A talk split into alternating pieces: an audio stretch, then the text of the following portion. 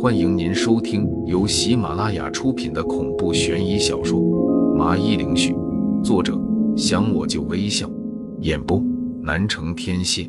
欢迎订阅。第七十二章，快递。去往机场的路上，周军冷不丁的问了句：“你下次什么时候再过来湘西这边？”我立刻会心一笑，想了下，回答说：“这个嘛，不好说，得看我什么时候有时间了。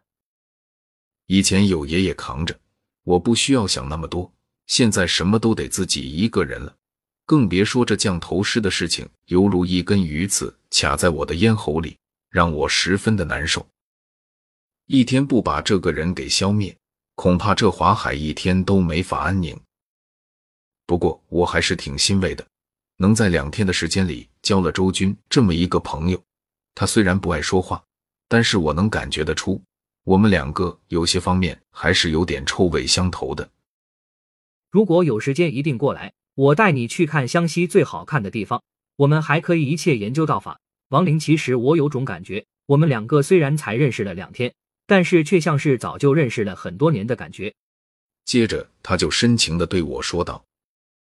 闻言，我不禁一笑，打趣的说道：“我又不是英子，你不用说这些肉麻的话来撩我的。”他顿时被我说的哑口无言，脸不由自主的红了起来，结巴的说道：“你你说什么呢？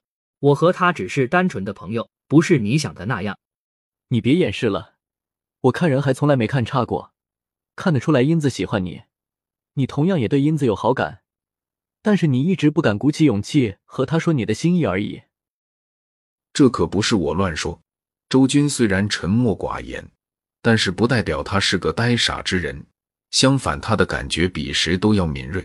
英子对他的一切行为，他都看在眼里，只是他装作不知情而已。喜欢有什么用？我生长在了一个身不由己的环境里，谈情说爱这个权利我们没有，也不能有。谁知道他忽然很悲伤的自嘲了起来。难道让他跟我一起养尸吗？我原本想用敢爱敢恨的那一套说辞去劝他不要这么忧郁，事情不是他想的这么糟糕。但是我立马转念一想，就打消了这个念头。我没有他的这种经历，又怎么能站在制高点去评判他的感情问题呢？他的那种无奈是我无法起体会的。我也不想多说什么，总之一切都会好的。最后我也是叹了口气，不再提这个事情了，就让他们顺其自然就好。强行的去改变，或许不是一件好的事情。或许终于一天，周俊可以找到两者其中的平衡点。随后他就不再说话了，我也没有再去打扰他。我们两个就这么沉默的一直到了机场。等我下车后。他意味深长的看了我一眼，王林，你知道吗？其实我很羡慕你，这是我的心里话。望着他开车离去的方向，我不禁陷入了沉思。坐了几个小时的飞机后，我们也终于回到了铺子。一路上我都是胡思乱想的，总感觉这次湘西之行自己好像什么收获都没有，又好像知道了很多事情。当然，直白的说，是收获了一堆的疑问，比如为什么苏尼上听到那个山间死去的男人说的话，忽然脸色就是一个大变样？我还从来没看见他有这么大的面色变化，他到底知道了什么呢？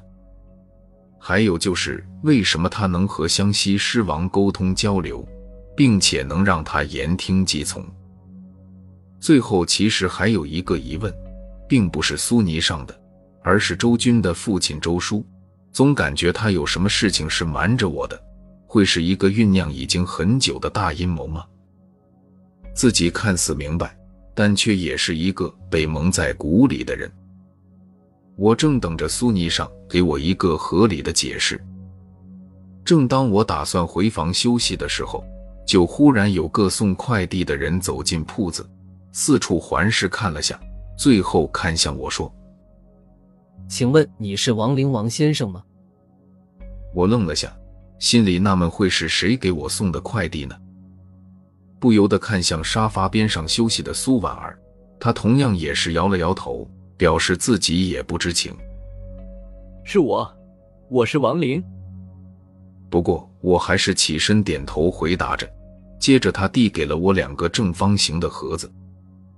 那好，请您签收一下，有您的两个包裹。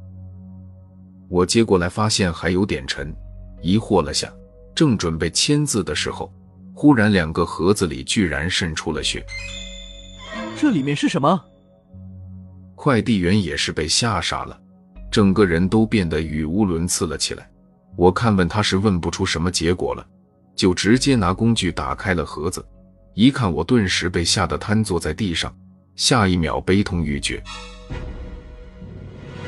两个盒子里赫然摆放的是两颗人头，这两人不是别人，正是我的亲生父母。盒子外渗出的血迹正是脑袋七窍流出来的血。两人瞪大了眼睛，似乎在告诉我死的冤枉啊！这画面给我造成了强大的心理冲击，久久的心情不能平静。一旁的快递员直接吓傻了，语无伦次的喊道：“不关我的事，不关我的事啊！我就是个送快递的。”过了一会，我才稍微的缓过劲来，就发现盒子里有个纸条，上面写着：“既然你决心和我作对，那这两个就是你的下场。”我疯的一样跑出了铺子，朝着街上大喊着：“来啊，看你能不能活着走出这个城市！”情况就是这么个情况了，你自己那边有什么线索？半个小时后，我对着赶来的苏寒表哥，把情况具体的和他说了说，然后就问他我离开的时候有没有降头师的消息。我心里只有一个念头。就是早点抓住这个降头师，拿他的人头祭奠我的父母。很可惜，没有他的消息。我们查遍了整个华海，发现根本没有符合条件的外境人员，他几乎就是一个谜。苏寒表哥有些遗憾的说道：“那快递员那边有什么情况？”我指了指已经被吓得浑身哆嗦的快递员，问苏寒表哥。他刚才已经突击审问了下快递员，这小子贪钱，说是有个戴着口罩的女人私下找到他，给了一千，说是把两个盒子送到你这里。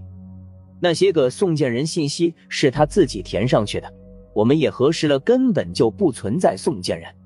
苏寒表哥朝着我摇摇头说道：“示意快递员应该不知道内情。”见证人员过来，给了苏寒表哥一个搞定的眼神。苏寒表哥点点头，然后对我说道：“那就先这样了，我先带着东西回警察局，找秦冰冰检验一下，有什么发现我打电话给你，别太难过了。”他拍了拍我的肩膀，然后就带着人离开了铺子。我则是失魂落魄的坐在地上，脑子里不断的回忆自己为数不多父母的样子。心里更加的愧疚，他们两个是我害死的啊！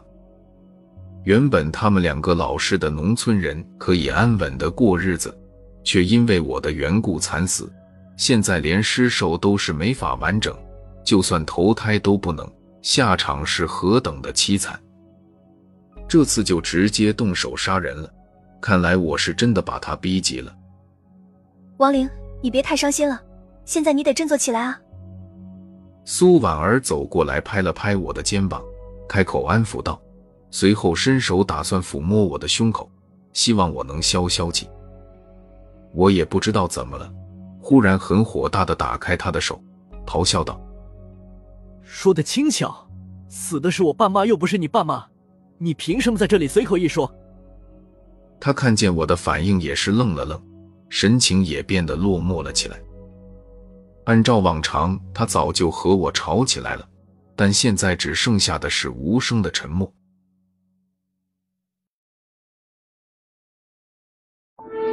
听众朋友，本集已播讲完毕，请订阅专辑，下集更精彩。